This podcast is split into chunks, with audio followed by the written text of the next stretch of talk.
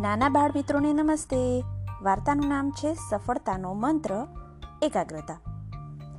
શું સફળતાનો પણ કોઈ મંત્ર હોઈ શકે? ચાલો ને વાર્તા સાંભળીએ અને સમજીએ.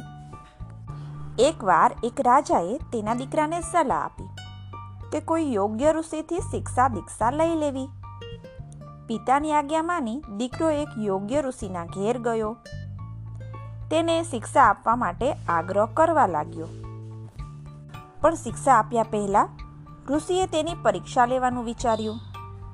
ઋષિએ કહ્યું કે તેને દીક્ષા આપ્યા પહેલા દૂધનો એક વાટકો લઈ આખા નગરમાં ભ્રમણ કરવાનું રહેશે અને એ વાતનું ધ્યાન રાખવાનું રહેશે કે તેમાંથી દૂધનું એક પણ ટીપું પડવું જોઈએ નહીં. ઋષિની આજ્ઞા મુજબ રાજાનો દીકરો આખા નગરમાં ફર્યો અને દૂધનું એક પણ ટીપું ઢોળ્યા વગર પરત આવ્યો. આ જોઈ ઋષિ ખૂબ ખૂબ ખુશ થઈ ગયા અને રાજાના દીકરાને તેને શિષ્ય બનાવી લીધો. તેને રાજાના દીકરાને પૂછ્યું કે તમે આવું કેવી રીતે કર્યું?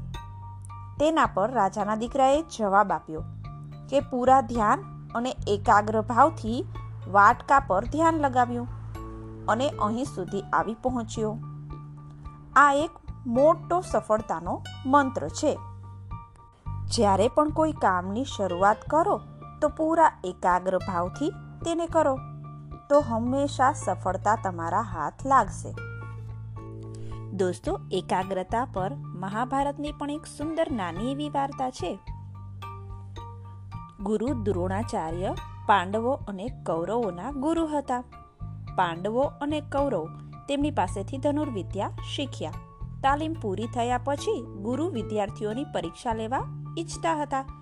તે પાંચેય પાંડવોને જંગલમાં એક વડના ઝાડ પાસે લઈ ગયા અને તે ઝાડની ડાળીઓમાં છુપાયેલ એક પક્ષી તેમને બતાવ્યું અને તેની આંખનું નિશાન લેવા શિષ્યોને સમજાવ્યું.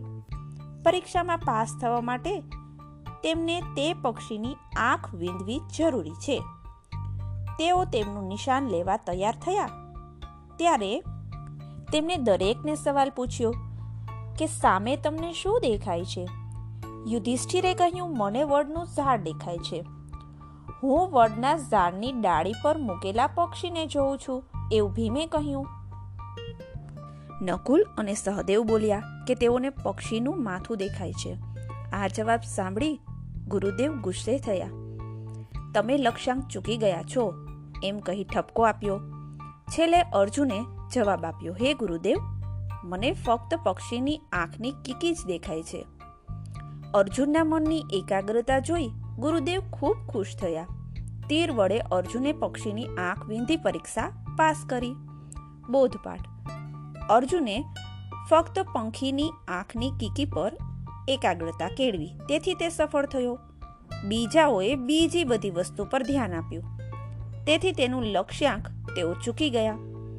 કહેવત પણ છે કે ઉદ્દેશ્ય વગરનું કામ વ્યર્થ છે. કોઈ પણ કામ કરતા પહેલા તમારા મનમાં એક વાત નક્કી હોવી જોઈએ કે તમે શું કરવા માંગો છો, ક્યાં સુધી કરવા માંગો છો, કેવી રીતે કરવા માંગો છો. નાના વહાલા દોસ્તો, મોટી સફળતા પણ એને જ મળે છે, જેને પોતાના નાનામાં નાના પગલાંને પણ મોટી સમજથી ભર્યું હોય. ચાલો, ફરી મળીએ.